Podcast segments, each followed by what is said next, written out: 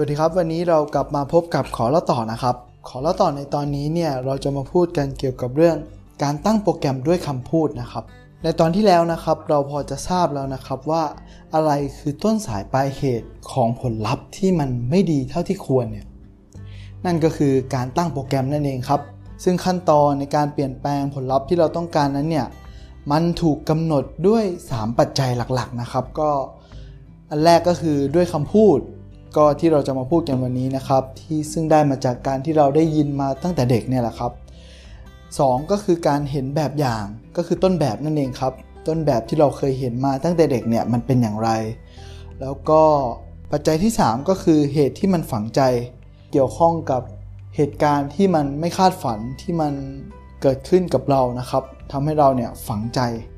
สำหรับในวันนี้นะครับเราก็จะพูดกันถึงปัจจัยแรกกันก่อนนะครับ ก็คือการตั้งโปรแกรมด้วยคำพูดนะครับ ตอนเด็กๆเนี่ยเราอาจจะเคยได้ยินนะครับว่าเฮ้ยเงินมันไม่ดี คนรวยมันไม่ดี การใช้เงินเนี่ยมันเอามันเอาไว้แก้ไขปัญหาได้ทุกอย่างนะ เราไม่มีปัญญาซื้อนั่นหรอกซื้อนี่หรอก เราไม่สามารถหาเงินได้แบบนั้นแบบนี้นะ อะไรแบบนี้ครับที่มันเป็นทางด้าน negative เป็นทางด้านลบ จนเมื่อเราโตขึ้นมาแล้วเรารู้สึกว่าไอ้สิ่งเหล่านี้ที่เราเคยได้ยินตั้งแต่วัยเด็กเนี่ยมันอาจจะไม่ใช่ก็ได้นะครับ ซึ่งแน่นอนครับประโยคเหล่านี้แหละครับ มันติดอยู่ในใต้สำนึกของเรา และมันก็กลายเป็นแผนผังกำหนดชีวิตด้านการเงินของเราไปในปัจจุบันนะครับ ซึ่งคุณ T. Harv เนี่ยเขาได้ยกตัวอย่างหลายอย่างเลยนะครับ แต่อย่างหนึ่งนะครับก็คือเป็นเรื่องของเขาเองเนี่ยแหละครับ ตอนที่เขาทำธุรกิจ กำลังจะรุ่งเลยนะครับกำลังจะไปได้ดีเลยเนี่ยแต่เขาก็สำรวจตัวเองว่าเฮ้ยทำไมเขาไม่ประสบความสำเร็จในด้านตลาดหุ้นเลย นี่ก็เพราะว่าทุกวันหลังเลิกงานนะครับ ตอนที่เขายังเด็กๆเนี่ยพ่อของเขานะครับก็จะนั่งลงบนโต๊ะกินข้าว พร้อมกับหนังสือพิมพ์ ฉบับหนึ่งนะครับ แล้วก็นั่งอ่านหน้าตลาดหุ้นเนี่ยแหละครับ แล้วก็ทุบโต๊ะแล้วก็พูดว่าไอ้หุ้นนี่มันเฮงซวย ไอ้หุ้นนั่นมันไม่ดีหุ้นนั้นมันอย่างนู้นอย่างนี้นะครับ แล้วก็ด่าตลาดหุ้นนะครับ อยู่ยาวนานเลยเป็นครึ่งชั่วโมง ครึ่งค่อนชั่วโมงนะครับซึ่งเขาก็พบว่าไอ้ที่เขาลงทุนหุ้นแล้วมันไม่เป็นผลเนี่ยมันก็เพราะว่าเขาเนี่ยถูกโปรแกรมด้วยคำพูด มาว่าให้มันล้มเหลวนั่นเองครับโดยการที่เขาเนี่ยอาจจะซื้อหุ้นผิดตัวบ้าง ผิดราคาบ้าง หรือแม้กระทั่งผิดเวลาโดยไม่รู้ตัว แล้วทำไมมันถึงเป็นเช่นนี้นะ นั่นแหละครับ ก็เพราะว่าไอความเชื่อที่มันถูกปลูกฝังอยู่ใต้จิตสำนึกของเขานะครับ มันบอกเขาว่าไอหุ้นเนี่ยมันเฮงซวย ซึ่งหลังจากนั้นนะครับเขาเองเนี่ยก็เริ่มรู้รู้เหตุผลที่แท้จริง และรู้ต้นสายปลายเหตุแล้วว่า เอ้ย มันเกิดจากการที่เขาเนี่ยถูกโปรแกรมมานะไอแผนผังการเงินของเขาเนี่ยมันก็เลยไม่ดีเท่าที่ควร หลังจากนั้นนะครับเขาก็เลยปรับเปลี่ยนแล้วก็ตั้งโปรแกรมไอตัวแผนผังการเงินของเขาใหม่นะครับ เขาก็เริ่มเลือกหุ้นถูกตัวขึ้น เลือกได้ดีขึ้นนะครับ แล้วก็ประสบความสำเร็จมาอย่างต่อเนื่องนะครับ ซึ่งเอาเป็นว่าผมก็ขอสรุปอย่างนี้นะครับว่า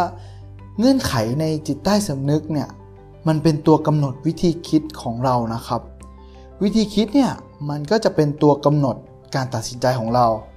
ซึ่งแน่นอนครับไอการตัดสินใจของเราเนี่ยมันก็จะนำไปสู่การกระทำและมันก็จะส่งผลต่อผลลัพธ์ในที่สุดนั่นเองครับ สำหรับวิธีการตั้งโปรแกรมแผนผังการเงินของเราใหม่เนี่ยมันจะต้องผ่าน 4 ขั้นตอนหลักๆนะครับ ขั้นตอนแรกเนี่ยก็คือการตระหนักก็ตัวอย่างเช่นว่า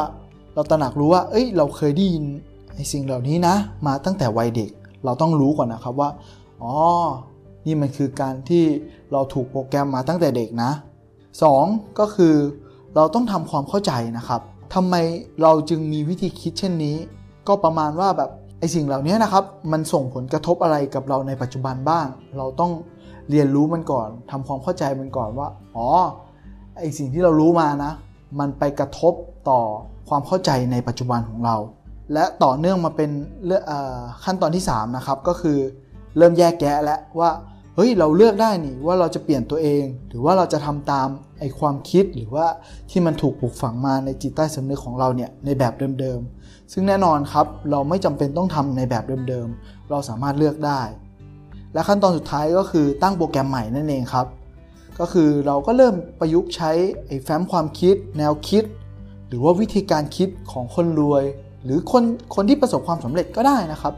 ทีนี้มันก็จะทำให้เราเองเนี่ย สามารถตรวจสอบตัวเองได้แล้วว่า เออ ตั้งแต่วัยเด็กนะ เราได้ยินอะไรมา เรามีความเข้าใจอะไรที่ผิดหรือถูกบ้าง และมันจะทำให้เราเนี่ยมีวิธีคิดที่เปลี่ยนไปได้อย่างไร เราก็เริ่มแยกแยะได้แล้วว่าเราเราจะเลือกในแบบเดิมๆหรือว่าเราจะปรับเปลี่ยนยังไงดี ซึ่งในการปรับเปลี่ยนนะครับ เราก็ต้องเปิดรับวิธีคิดใหม่ๆ ที่อาจจะทำให้เราเนี่ยมีชีวิตทางด้านการเงินได้ดีขึ้น รือแม้กระทั่งเราสามารถประยุกต์ขั้นตอนเหล่านี้แหละครับ เอามาประยุกต์ใช้กับด้านอื่นๆ ของชีวิตเราให้มันดีขึ้นได้เช่นกันครับ ครับสำหรับวันนี้นะครับ ขอเล่าต่อก็ขอฝากไว้เพียงเท่านี้ครับ แล้วกลับมาพบกันใหม่ครับ สวัสดีครับ